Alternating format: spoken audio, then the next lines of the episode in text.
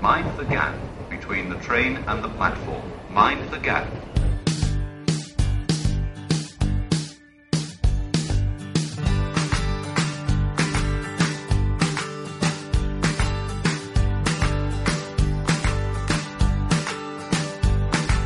No está bien y sé que no va a mejorar. Yo vengo de una ciudad tropical. En general, el mío es un país tropical, a excepción de las regiones ubicadas en los Andes. En todos los demás estados hace calor, o eso prefiero creer.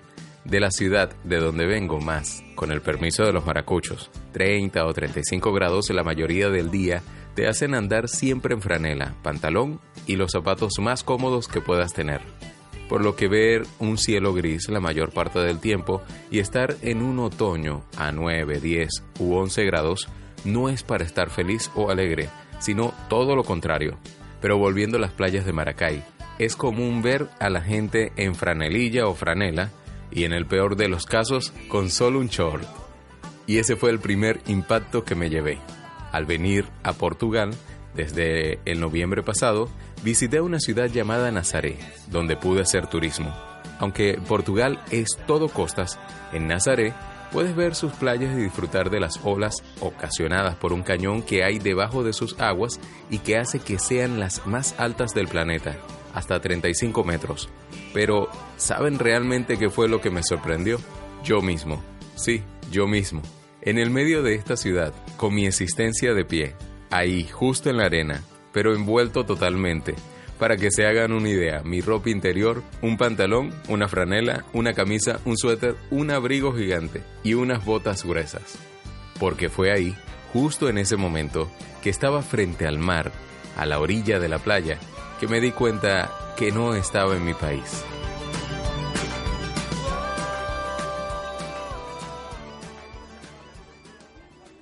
¿Cómo te ha ido con ese proceso de, de quizás aprender todas estas cosas? Comenzando por lo más sencillo, en cierta, e- entre comillas, lo más sencillo que es el idioma. Pues. Eh, porque claro, Mira. te toca adaptarte para, para poder desenvolverte y estar mejor en esa sociedad, ¿no? Mira, sí, lo que pasa es que Portugal no es un país como, como Venezuela en el aspecto de la planificación urbanística.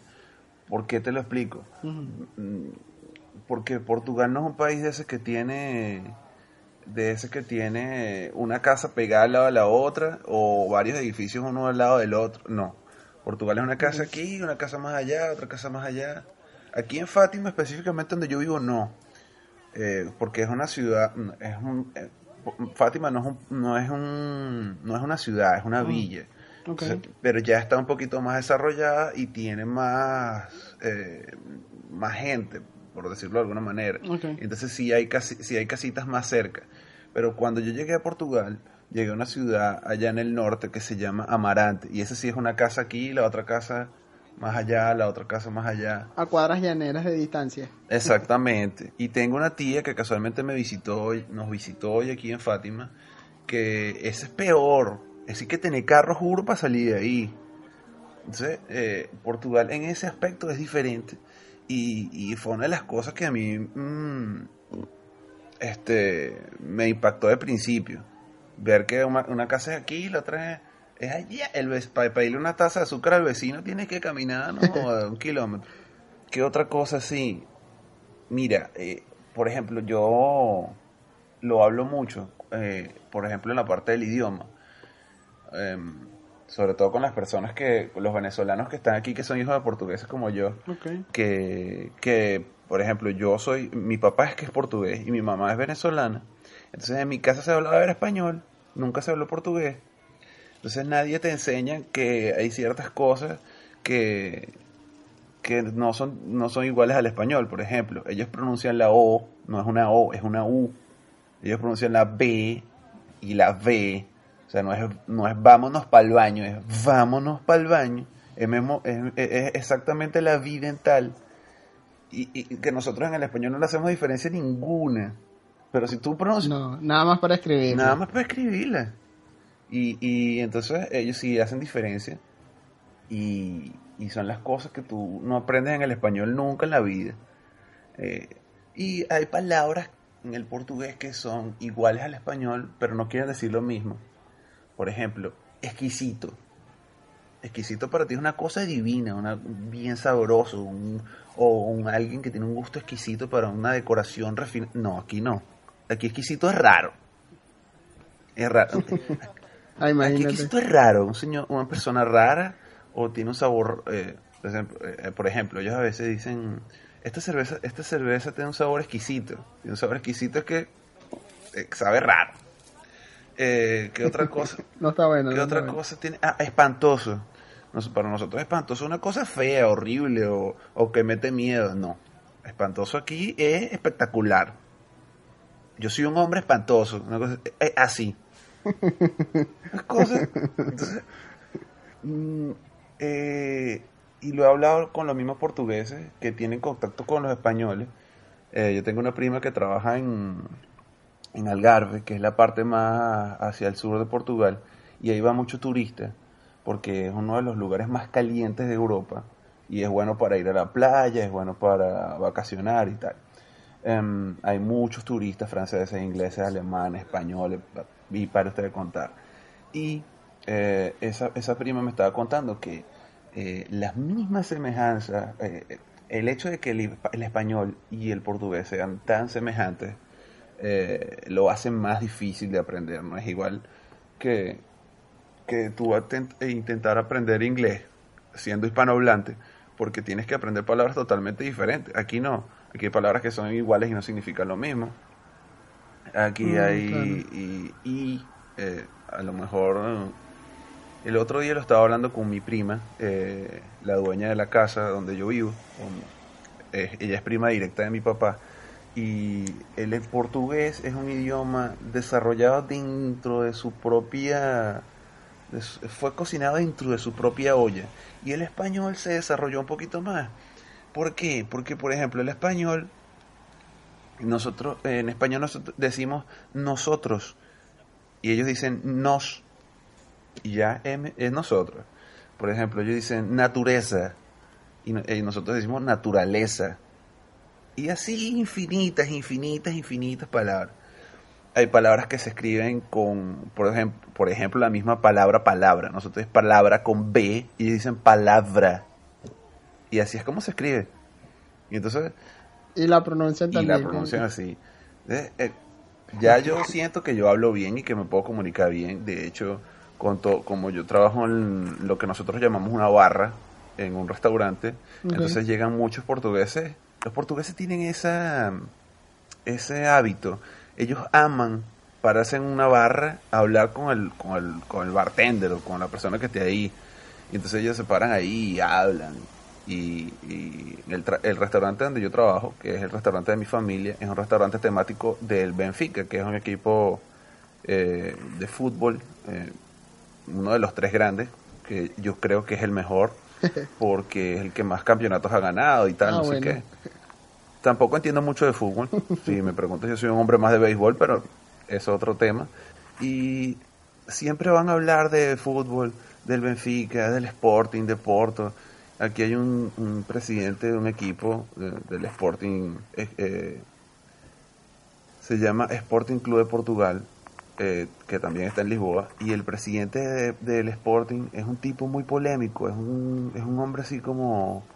Es un hombre así como... Es un populista. Mm, ponerlo ok, así. ya. Y entonces e- es como que si el tipo quisiera dirigir el club como si fuera de él, ¿entiendes? Mm. Y- y- eh, ya estoy- estoy- no- no quiero caer en ese tema en- en- aquí, pero ya es una cosa muy conocida para nosotros. Entonces el tipo fue destituido y tal, porque eh, los, los jugadores del club renunciaron y entonces el Sporting perdió 100 millones de euros en cuatro jugadores y eso fue un show espectacular. Pero el, el portugués tiene mucho esa, esa, esa costumbre de pararse a hablar con el, con el, de la persona que lo está atendiendo y tal. Y, y ya yo consigo hablar con ellos. No, me imagino que La también, vez. me imagino que también el tema de si son personas mayores es bueno porque así tú tú te nutres más y aprendes más, pues que quizás modismos, como tú me decías hace ratico, es algo que, Sí. eh, digamos, en la cotidianidad de conversar con esa gente no te va... eh, eh, no es algo que tú aprendes en un curso o, o yendo a un instituto, sino que eh, en, en el criollo pateando calles que es que de verdad lo vas a aprender y lo vas a asumir y ya vas a empezar Eh. a utilizarlo y va a ser mejor, ¿no? Esa- exactamente. Aparte de eso, aparte de eso, el portugués, el, el pueblo portugués es muy viejo. Eh, no es como nosotros en Venezuela que todos somos jovencitos y, y vamos creando. No, Ah, claro. aquí en Portugal todo, la mayoría de la población es gente eh, Personas mayores. vieja. Ah, No tiene otro, no tiene otro nombre. Eh, esa es otra cosa, esa es otra cosa que es fuerte para mí. Por ejemplo, ellos tienden a decir, tienden a decir no. Lo correcto en portugués es decir que, por ejemplo, yo tengo 32 años. ¿Cuántos años tienes tú? 30. Tú. Sí, tú sí. tienes 30. Entonces, yo, yo soy más viejo que tú. Ah, Ellos dicen así, Héctor es más velho que Car Carlos, o al contrario, en este caso. Ent- Entonces, ellos, ellos no dicen eres mayor o es menor. Mayor o menor es para cosas en, en tamaño. ok, ya. Entonces, por ejemplo, e- este teléfono es mayor que este. Que es así. Por ejemplo. Ah, o sea, la medida es, Eso- la medida es de vejez y juventud. Eh, es más viejo que o más Este- joven que. Eh, eh, este bolígrafo es mayor que este pote, por ejemplo. Entonces, tú- ahí es donde tú, ahí yo me confundo muchísimo con eso. Mm, De hecho, este, me corrigen mucho por eso, porque siempre digo que es más grande, y más grande no es correcto, es una, un- una, una cosa horripilante decir que es más grande. Entonces, eh, eh, esas, esas cosas con el idioma todos los días voy aprendiendo. Sí. Todos los No, días lo, aquí. lo bueno también es que estás en un entorno que, que te permite desarrollar esa, esa capacidad de poder aprender, porque eh, digamos que, bueno, mudándose a un país eh, que no hablan español o que lo hablan quizás en una medida un poquito más pequeña, eh, sería bastante eh, eh, más difícil, sería mucho más difícil que estés rodeado de, de venezolanos o de personas que hablen en español y no puedas desenvolverte en un, en un escenario o en un contexto donde te toque hablar el otro idioma. Porque ahí yo creo que si llevas todas las de perder, o sea, de no aprender o de quedarte eh, corto con el, con el idioma, ¿no? Y no poder comunicarte. Aquí, aquí el problema es que eh, eh, yo estoy en un sitio turístico. Mm. Hace, un, hace un tiempo lo leí por ahí. Fátima es uno de los primeros, si no el primero, destino turístico religioso del mundo. O sea, aquí vive metido todo el mundo. Entonces aquí hay franceses, ingleses, alemanes, españoles. eh, ayer estuve, tú no me lo vas a creer, pero ayer mi jefe, el último jefe que tuve en Venezuela, eh, estaba, llegó al restaurante. Ah, imagínate. Llegó al está restaurante. bien, está bien. Eh, eh, ahí fue donde yo quedé sorprendido. Entonces, el problema es que a veces tú estás por la calle y está un tipo hablando en francés, o vas por la calle y viene un- otra, o una pareja hablando en inglés, o vas por aquel lado y viene un, vienen unos niños hablando en español. Entonces, tanta cosa, eh, a veces es un poco, es un, es es- a veces es un poquito confusa. También está el hecho de que em, raramente tengo tiempo para llamar a mi familia y, y cuando los llamo se me mistura la cosa. La otra, la otra cosa que es difícil de, de Portugal, en mi caso particular, es que estoy fuera del uso horario de todo el mundo. Sí, eso, eso es, eso es, Yo eso es otro fuera del uso horario de, de todos mis amigos. O sea, tengo amigos en Chile, eso es una hora. Tengo amigos en Perú, esa es otra hora. Tengo amigos en Venezuela, esa es otra hora. Tengo amigos en Estados Unidos, esa es otra hora. Tengo amigos en España, esa es otra hora. Incluso estando ahí, Y estando aquí, cerca, sí, claro. Entonces, ¿Y imagínate. cómo, ha- cómo, cómo haces ese, en esa transición, digamos, para estar pendiente de, de amigos y familiares? Busco en eh, internet, una- busco en internet, siempre estoy buscando porque no, no me acuerdo nunca. Si voy a hablar con alguien, reviso primero en internet a ver qué hora es allá. eh, para, pa- por ejemplo, hoy tuve que hablar con una persona que está en Australia y eran las 8 de la mañana aquí y yo decía, "¿Y si esa mujer está durmiendo, si es de madrugada. Yo tuve que buscar en internet a ver qué hora era en Sydney para saber si podía hablar con Que yo tengo una amiga que ella me dio un consejo para eso. Ella me dice, porque igual tenemos una diferencia horaria bastante, y me dijo, mira, eh, coloca tu reloj en tu teléfono, coloca el reloj de los países que te interesen para el tema de hora. Ah, yo Y también. ahí nunca vas a estar perdido y vas a saber cuándo poder escribir. Porque sí, es difícil, es difícil, Es eh, digamos, difícil, un brother. uso horario diferente, poder comunicarse con la gente. Es complicado, difícil, complicado. Es impresionante, impresionante que yo vivo en la zona horaria donde no vive nadie. no vive nadie. Diferente. Mira, Carlos, te iba, te Eh. iba a decir, tú al principio también me estabas diciendo que, eh, que, bueno, en el caso de tu papá que es portugués, eh, me imagino que, bueno, fue a Venezuela hace mucho tiempo. Eh, no sé cuál es la condición ahorita, pero hablando personalmente de ti que tú me dijiste que te, eh, ahorita mudándote o, yo, o ya habiéndote mudado, te toca este, de alguna manera comenzar como tu papá Sí, o volver a tus eh, inicios, fue, fue realmente la palabra que tú eso, utilizaste. Eh, Te cuento. ¿Cómo es eso? Mira. ¿Por qué es eso? Cuando Para ti, lo que pues. pasa es que los portugueses son por excelencia inmigrantes. Eh, ellos acostumbran irse de aquí porque por alguna extraña razón no, no están conformes con esto. No quiero decir que, que Portugal sea un mal país, ni mucho menos. Sino que pronto hay personas que, que siempre quieren más y es normal. Em, la historia de mi familia empieza en Mozambique, cuando Mozambique era una, una colonia portuguesa.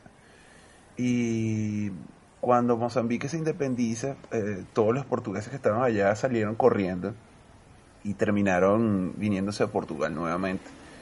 Solo que eh, Mozambique es un país como Venezuela, siempre calientico. Hay una temporada de lluvia y tal. Hay personas que no consiguen em, adaptarse al clima porque de verdad es muy frío, brother. Es muy frío. Y eh, muchos se fueron de aquí, unos se fueron a los Estados Unidos, otros fueron a otros lugares, eh, y mi familia terminó por irse a Venezuela. Cuando se fueron ellos a Venezuela era por ahí 1980. Fue lo, lo, lo más que pude averiguar, porque sinceramente no te sé decir. Una Y fecha ellos se fueron ahí por ahí ese año, 1980. Créeme, brother, le echaron un camión. Eh, de verdad, ellos hicieron sus cositas y tenían sus negocitos y tal. Y ya están todos aquí otra vez, ¿entiendes? Entonces, para mí eso es volver atrás.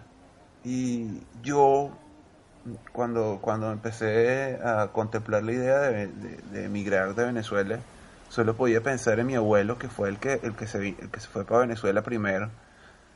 Y, y es triste darte cuenta que tú te fuiste a un país eh, que te dio todo. Mi abuelo infelizmente no tuvo la, la o quizás felizmente, no tuvo la, la tristeza de tener que ver a Venezuela en el punto donde está. eh, porque yo sé que mi abuelo adoraba Venezuela, nunca más volvió a Portugal desde que, desde que llegó allá. Y de hecho está enterrado en el cementerio metropolitano de Maracay. Eh, y es triste ver que ahora sus nietos, eh, sus bisnietos, eh, incluso sus hijos que se fueron con él originalmente a Venezuela, ya volvieron a Portugal. Hay muchas personas, muchos portugueses que tienen la eh, recuerdos malos de Portugal, ¿entiendes? Porque Portugal en aquella altura fue hubo dictaduras militares. eh, Portugal no era un país pro- el país próspero que es hoy. Em, eh, Portugal es un país es un país potencia. Héctor, tú no tienes idea de las locuras que yo he visto aquí. Aquí yo me asomo a la ventana y hay torres eólicas en toda la montaña. Hay un, hay un sitio aquí que, que yo tengo una prima que vive en un, un lugar aquí cerca, con unos 15 o 20 minutos, que se llama Bat- Batalla. En el camino a Batalla hay una autopista, la IC9. Hay no sé cuántas torres eólicas Portugal vive una semana tranquilo con energía natural, energía renovable. No necesita de ningún pet- de petróleo para, para o, o de ninguna otra energía para sustentarse, ¿entiendes? Esas son las cosas que yo no puedo entender Claro. cómo es que en Venezuela no se dieron. Pero hay much- hay muchas personas, eh, por ejemplo, mi abuelo, o, o- o a lo mejor otros portugueses más viejos, que huyeron de aquí porque de verdad era un problema grave y, y terminaron allá en Venezuela y ahora se viene porque Venezuela terminó siendo ese mismo problema grave. Claro, claro. Pero yo me veo ahí, yo me veo en ese lugar de mi abuelo en el que, el, el que se fue para Venezuela y Venezuela era un espectáculo y no sé qué. Y entonces es lo mismo, yo estoy huyendo de Venezuela y me vine para acá a Portugal y Portugal es un espectáculo y no sé qué. Por ejemplo, ayer fue al restaurante un señor que tenía un local en la avenida, en la intercomunal Maracay Turmer, eh, ok. por ahí por el mercado principal. Un portugués que tuvo su, su, su- desarrolló su vida entera y no hay un portugués que me hable Claro, mal de Venezuela, claro. hermano. No, es que, es que también No hay, encontrar, no hay.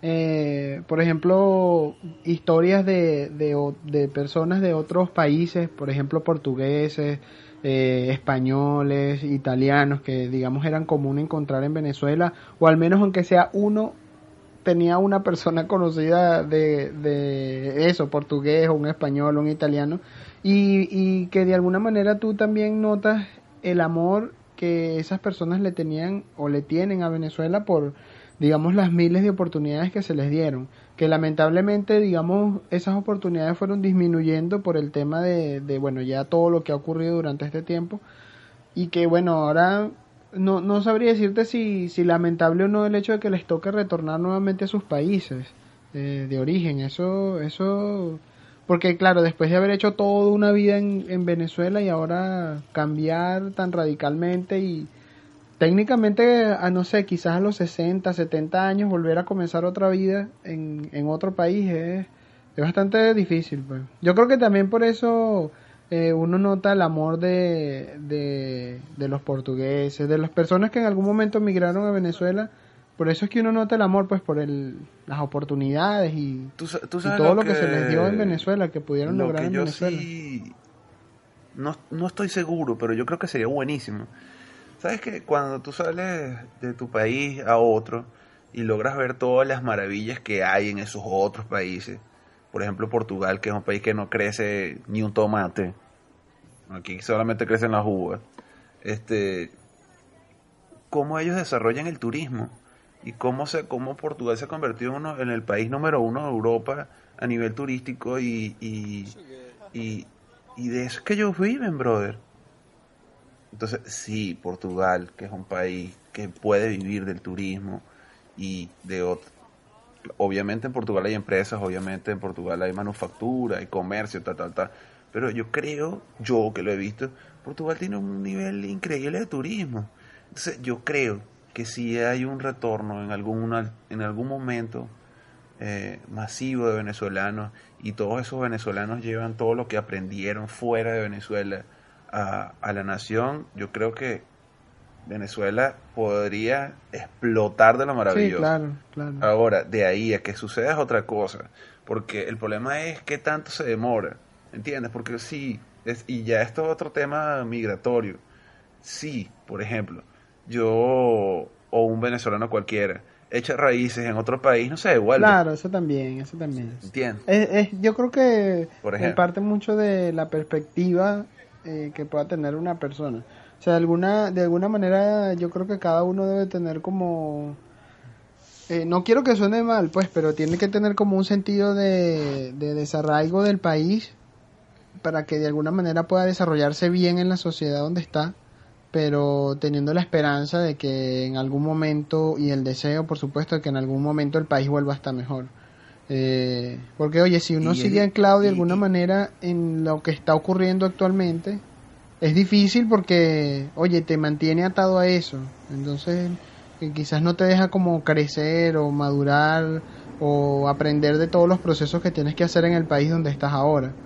Pero eso, mantener Eso. la esperanza de que, oye, en algún momento va a cambiar y ya sea que yo vuelva o vuelva un montón de gente más, que yo, que, que yo pueda tener un aporte significativo a todo ese proceso ya de reconstrucción y de mejora de Venezuela cuando, Yo cuando ese momento ocurra. Creo pues. fielmente que en algún momento las cosas van a cambiar y obviamente algunos van a volver.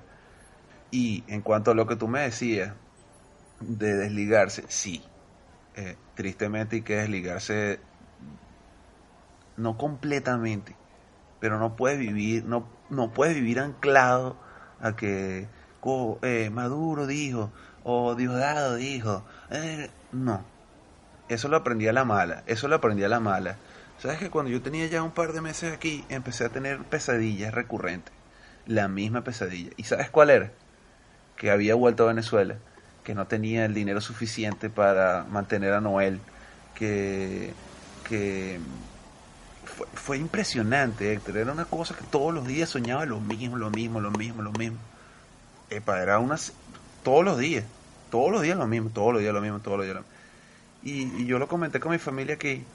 Entonces ellos me dijeron que eso era estrés postraumático y tal, tal, tal, tal, tal, tal, tal. Ok. Yo, cuando empecé a, ahí fue que yo empecé a desligarme del, del tema de que de Venezuela, que Maduro, que Diosdado, que no sé qué, que la constituyente, que no sé qué más. Las elecciones, el bendito tema de las elecciones. Por ahí fue, por ahí fue que comenzó la cosa. Entonces, em, casualmente después de los días leí una nota de una de una chica en Facebook que le había sucedido lo mismo y entonces ella lo publicó en su blog personal y entonces en el blog tenía otros comentarios de otros venezolanos que también tenían o sea, que es una cosa que está sucediendo Héctor o sea es como que si tú vivías en una guerra Sí. Bueno, técnicamente, pues. y, y entonces yo veo una cosa aquí Sí, hay una sí. cosa que le dicen las planadas son esas mesas que están afuera de los restaurantes ok, ok. que tienen sombrillitas y tal. Ellos le, ellos le dicen esplanada. Entonces tú te puedes sentar en la esplanada de un, de un café o de un restaurante y te tomas un cafecito. O, o lo que, la locura alcohólica que te quieres beber, tipo portugués. Y estás ahí tranquilo y te puedes pararte ahí Claro. de la esplanada, ir al baño dentro del restaurante y dejar todas tus cosas ahí. Y cuando salgas del, del baño, tus cosas van a estar ahí. Y yo cuando vi, yo cuando vi eso la primera vez, yo agarraba todos mis peroles y me los metí en los bolsillos. ¿Entiendes? Es- es- ese tipo de cosas. Por ejemplo, yo vivo en un edificio en un tercer piso. Oye esto, yo, yo en Maracay vivía en las acacias, en un edificio de tres pisos, pero yo vivía en el segundo piso. Es muy normal cerrar todas las ventanas o tener rejas en las ventanas. Tercer piso, tercer piso. Y tener rejas en las ventanas, no sé qué. Ok. Aquí en Portugal, aquí en Portugal, yo todavía no vi una reja. Ajá, ajá, sí. Las Sí, casas sí, sí. tienen la, la, la- las rejitas esas. ¿Te acuerdas? Antiguamente eh, la- las casas tenían media reja, media pared. Tú podías saltarla, tú podías saltarla. Pero así es aquí. Entonces, en estos días que ya llegó el calor, que puedo abrir la ventana del cuarto y tal, eh, le pregunto aquí a la gente en la casa si yo puedo dormir con la ventana abierta. Esa gente se ha muerto de la risa. Ellos no entienden de dónde viene uno. Claro, claro. Eh, eh, ellos no entienden eso. Eh, Para ellos lo más normal del mundo es abren la ventana y ya. ¿Quién se va a meter por un tercer piso? En Venezuela sí se meten por un tercer piso. Sí, claro. No, también, también es ver, eh, creo que es, es chévere porque quizás eh, uno no experimentó, bueno, dependiendo mucho de la edad, ¿no? Pero quizás mm, este uno no, no vivió, digamos, a plenitud esos buenos momentos que tuvo Venezuela y, y claro, ya en los últimos años o los últimos meses que uno estuvo allá fue más como, bueno, hay que tener cuidado, no llegar a la casa a cierto tipo de hora tan tarde, no sé, eh, mosca con tener el teléfono en la calle, eh, trata de no andar muy lujoso, o sea, vestido con clase porque después te pueden agarrar por ahí, en, ten los vidrios del carro arriba, o sea, varias, varias cosas que quizás uno eh, tuvo que vivir, pero creo que, o sea, yo, yo veo el emigrar como una oportunidad de alguna manera como para recuperar esa tranquilidad que, que en algún momento existió o, o que quizás en algún momento uno vivió y, y oye, hay que aprovechar esos momentos, o sea, claro, siempre con prudencia, dependiendo de dónde te vayas. O sea, Pero, o sea, es, es tranquilo, es, es como que, bueno, ya cargo mi teléfono en la calle y esto sonará así como que, que estúpido, pero... Completamente normal, sí, hermano. Sí, pero son cosas que de verdad tú consideras, oye, mucha gente no, no tiene, eh, eh, al menos en el caso de Venezuela, no puede hacer eso porque, bueno, imagínate la delincuencia y todo lo que, lo que puede ocurrir. Entonces aprovechar, no aprovecharse en el mal sentido, pero sí aprovechar de un modo positivo eh, todas estas cosas que estás viviendo ahora y que, oye, eh, hay que disfrutarlas, hay que disfrutarlas porque estás en una nueva vida, estás en una, en una nueva sociedad, en un contexto distinto.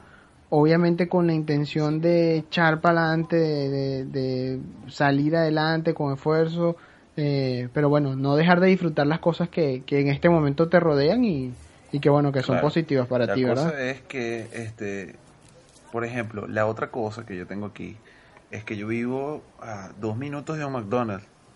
Entonces, eh, de repente, aquí la, gen- aquí la gente es loca. De repente, "Ay, tengo ganas de comerme un heladito a las 11 de la noche. La primera vez que hicieron esa, esa broma, digo, eh, casi, que no me, casi que me morí.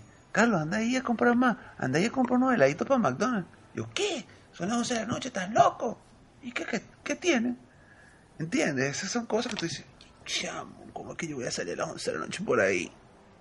Por favor, ¿entiendes? A veces, este, e- ese tema de haber vivido tanto, e- ese tema de la inseguridad y tal, no sé qué, te, te deja, te deja un poquito marcado, ¿sabes? Te deja esa, ese sinsabor de, de no saber disfrutar la vida porque, porque te tienes miedo a todo. Sin embargo, es lo que, sin embargo, es lo que tú dices, es lo que tú dices, tampoco te puedes ir, tampoco puedes que vas a vivir eh, la, living la vida loca y eres el confi- no, que, que si dejas una vaina, si dejas una vaina mal parada se la llevan. Por eso, por eso, es como, es como ya de disfrutar la vida que estás teniendo en este momento y que, y que oye, digamos, puedas preocuparte por cosas, eh, digamos, ya de la vida, que de las que sí realmente tienes que preocuparte. Obviamente vivir con prudencia, vivir con prudencia. Pero, pero ya disfrutar la vida que estás teniendo en este momento porque, oye, al menos tienes vida para poder hacerlo, tienes salud, tienes la juventud, las ganas de, de poder echarle pierna y, y nada, ya de verdad disfrutar de, del- de lo que, por lo que te estás esforzando. Eso, eso creo que es lo que puede quedar como, como de reflexión. Tener la vida, quizás no es la vida que sueñas porque a lo mejor estás haciendo cosas que, que nunca estabas acostumbrado o bueno de algún momento de alguna manera puedes pasar roncha por o, puedes pasar momentos difíciles en, en ciertas etapas pero eh, de alguna forma es parte de la vida también y, y nada o sea lo que es que esforzarse esforzarse y seguir adelante y disfrutar lo que tienes disfrutar lo que tienes eh, en este momento y, Sí. y ya Yo, yo creo y- yo creo que por eso fue que subí tanto de peso, porque sabes que eh, eh, no es tanto la comida. Una de las cosas que, que yo le agradezco a Dios es que de verdad yo nunca en Venezuela nunca dejé de comer Mm. eh, mis tres comidas normales. A lo mejor dejé de comer ciertas cosas que, que estaba acostumbrado. Por ejemplo, yo tomaba mucho mucho refresco, comía muchos dulces y tal, no sé qué. Y con la cosa, sabes que llegó en 2016 y aquel, no vamos a decir una hambruna, porque eso no es una Sí, hambruna. claro, la gente claro. bajó de peso bastante. la escasez Eh, en aquella altura, sí, sí, la escasez, la falta de azúcar y tal, no sé qué. Eh, entonces, ¿qué, qué fue lo que me- a mí me pasó? Yo pesaba 80 kilos y pasé a pesar 65. Y no subí a 65, no subí a 65, no subí a 65. Eh, y eso a mí me, me- Por ejemplo, una vez fui a, la piscina, un, un cumpleaños de un amigo, y me daba vergüenza quitarme la camisa. ¿Entiendes? Porque estaba bastante delgado. Yo mido un metro ochenta, un tipo de, 60, y- de un metro ochenta con 65 kilos, parece que está muriendo de hambre. Y, y cuando llegué aquí, eh, eh, seguía comiendo más o menos lo mismo, claro. Obviamente que más comida comes más. Los portugueses tienen esa costumbre de que si no te comes todo lo que está en el plato es que no te gustó, o si no repites es que no te gustó. Entonces tienes que comer un poquito. Y obviamente trabajas en un restaurante, comes mucha comida, comes muchos dulces, fritas, tal, no sé qué. Pero yo creo que una de las cosas que más me hizo subir de peso es la tranquilidad. No estás en esa... ¿Qué vamos a comer hoy en la noche? ¿Qué vamos a cenar? ¿Qué vamos a? ¡Ay! Dios mío, harina pan en la cola, la cosa. ¿Entiendes? Y, y yo no voy a decir que eliminé el harina pan de mi vida, porque aquí a cinco minutos hay un continente que es un supermercado aquí y venden harina pan, es burda cara, pero hay. Y, de vez en cuando me hago mis arepitas. Pero esa es otra cosa de la que yo me arrepiento. Sabes que yo sé de todo, pero no sé cocinar. No sé cocinar nada, nada. Yo hago arepas y y jamón y queso. Una, de las cosas que yo me arrepiento bastante, bastante es de no haber aprendido a cocinar, qué sé yo, carne mechada, hacer un pabellón, unas caraotas. Bien, y aquí, aquí me sucede una cosa extrañísima, Héctor, tú no lo vas a creer. Las personas que me conocen bien saben que yo soy un hombre de gustos musicales bien... son, son bien centraditos. Y entonces, eh, cuando estás tan lejos de Venezuela, empiezas a extrañar cosas que no te gustaban. Sí, te entiendo, te entiendo, te entiendo. Por ejemplo, te lo, ju- por- te lo juro, te lo juro. Por ejemplo, una de las cosas que me, sucedió, el otro día estaba cantando Kulikitaka, por Ah, ejemplo, en mi vida. Después de eso, entonces estaba cantando una maraquita. ¿Tú crees eso? Claro, ¿Tú puedes yo- creer eso? Eh, Cuando, cuando no es- cuando no estás en, es- en, en, tu, en tu lugar, en tu zona de confort, empiezas a extrañar esas cosas que no te gustaban. Es una cosa ilógica, pero, no, pero, pero es, A mí- es también a como para. Ya eh, ahora, no dejar de, eh, ¿cómo se llama? No dejar que, que quizás eso que de alguna manera era colectivo, le gustaba a la mayoría de la gente, eh, o sea, es como una especie de recuerdo, algo que te trae añoranza y que, oye, creo que pensar, pensar en las cosas positivas, que eso también es, es otra cosa que, que puede ayudar bastante, pensar en las cosas positivas de, de, de Venezuela o de Maracay, que fue la ciudad donde nosotros vivimos, eh, y de todos los momentos que uno, uno tuvo allí con la gente, con sus amigos, con sus familiares.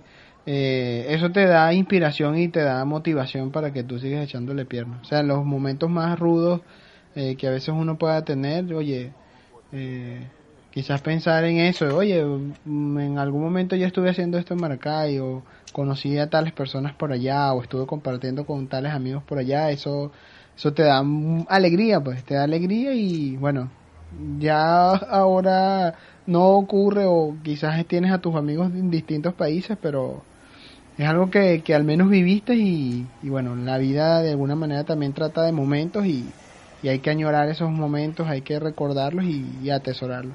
Eso es lo que te va a dar fuerza, sí, eso es lo que te va a dar fuerza es para que, así.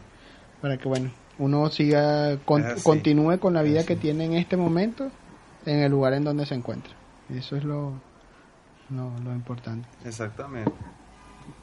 No, no, no es nada fácil porque no es fácil, pero tampoco es difícil, porque por ejemplo para mí no fue, no es la típica migración de esas rudas que están pasando eh, otros compatriotas que, que tienen que caminar de, de Cúcuta a Bucaramanga, ¿entiendes?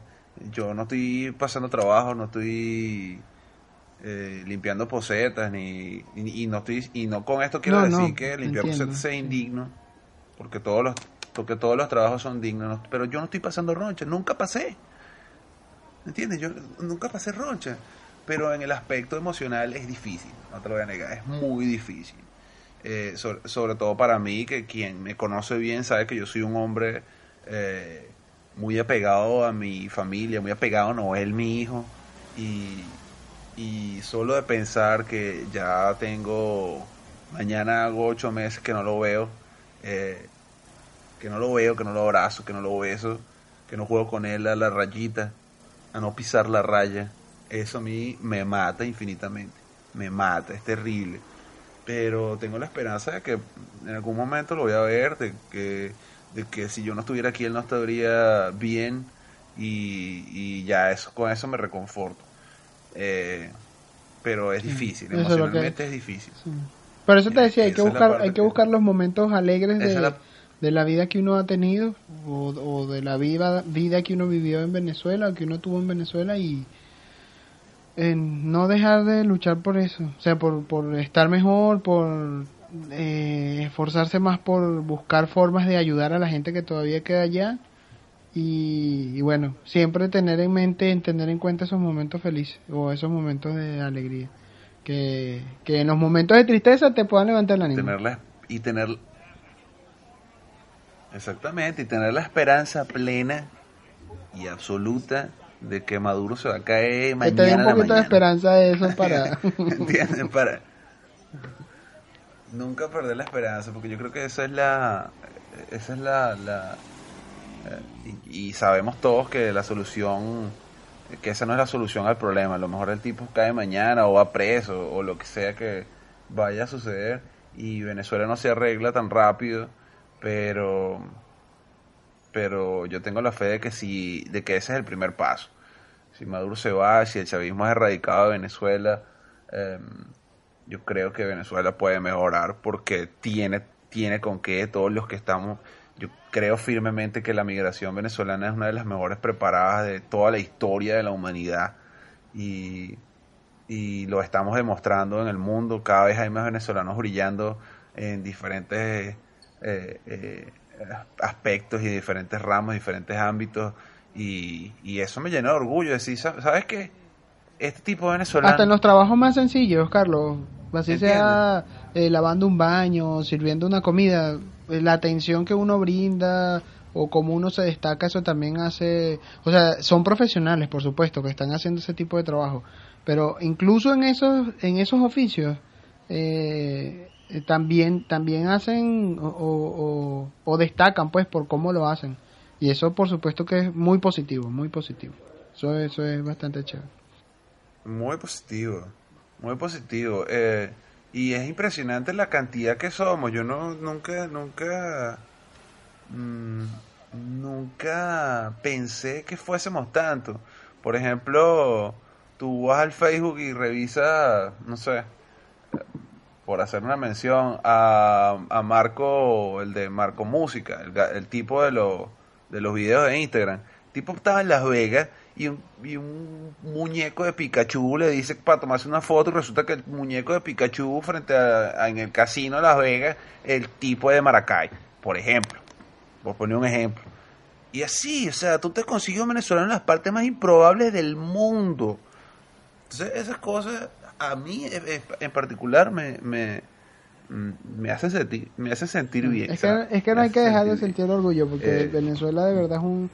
Claro, hay muchos países alrededor del mundo que son bellísimos y tienen tantas cosas eh, que Venezuela no tiene, pero yo creo que Venezuela ha sido y es un país privilegiado que en este momento está pasando por una situación, por un momento que no le, no le Tengo favorece, pero la certeza. tiene muchísimas cualidades que son Venezuela es un país, sí, es un país bonito eh, y podría estar 50 mil veces mejor.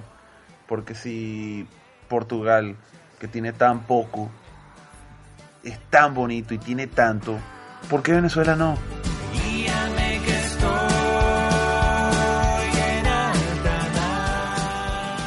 Hay quienes se culpan de adquirir costumbres de otros países. Y no es que significa que pierdas tu nacionalismo, si eso es que existe para el ciudadano común, sino que te permite conocer una nueva perspectiva diferente, sí, de la vida. Porque al quedarnos con una sola visión de la historia, aunque sea muy tuya, hace que pierdas la oportunidad de abrirte a algo más. Te explico con un ejemplo. En mi país todos saben cómo tomar café, hasta los que no son expertos. Pides un con leche, un marrón, un corto o un guayoyo. Todos tienen nombres y todos se lo saben. Cosas típicas del país. Lo normal, dirían muchos. Pero ¿qué tal si un día te piden un café caliente y que también tienes que calentar la taza en donde se la van a beber? O en un caso más extraño todavía, si en vez de calentar la taza, la debes enfriar poniéndola bajo un chorro de agua helada y luego servir el café. No chavena escaldade, se le dice aquí. El cerrarse a conocer que hay más allá evita que sepas que aquí la gente puede pedir un café con chairiño, por lo que tendrás que añadir un toque suave de aguardiente o un derivado de vino mezclado con cerveza o para los más exquisitos un panache, que es una liga de cerveza con 7-Up. Y todo esto lo puedes pedir a las 8 de la mañana. Increíble, ¿no? Es decir, tanto mundo afuera que hay que conocer, que hay que darnos la oportunidad de hacerlo, al menos en este momento en el que nos obligan. Bueno, me tengo que volver a ir. Esta vez me espera en casa. Creo que la arepa y el guayoyo ya están listos. Hasta aquí, pega el olor.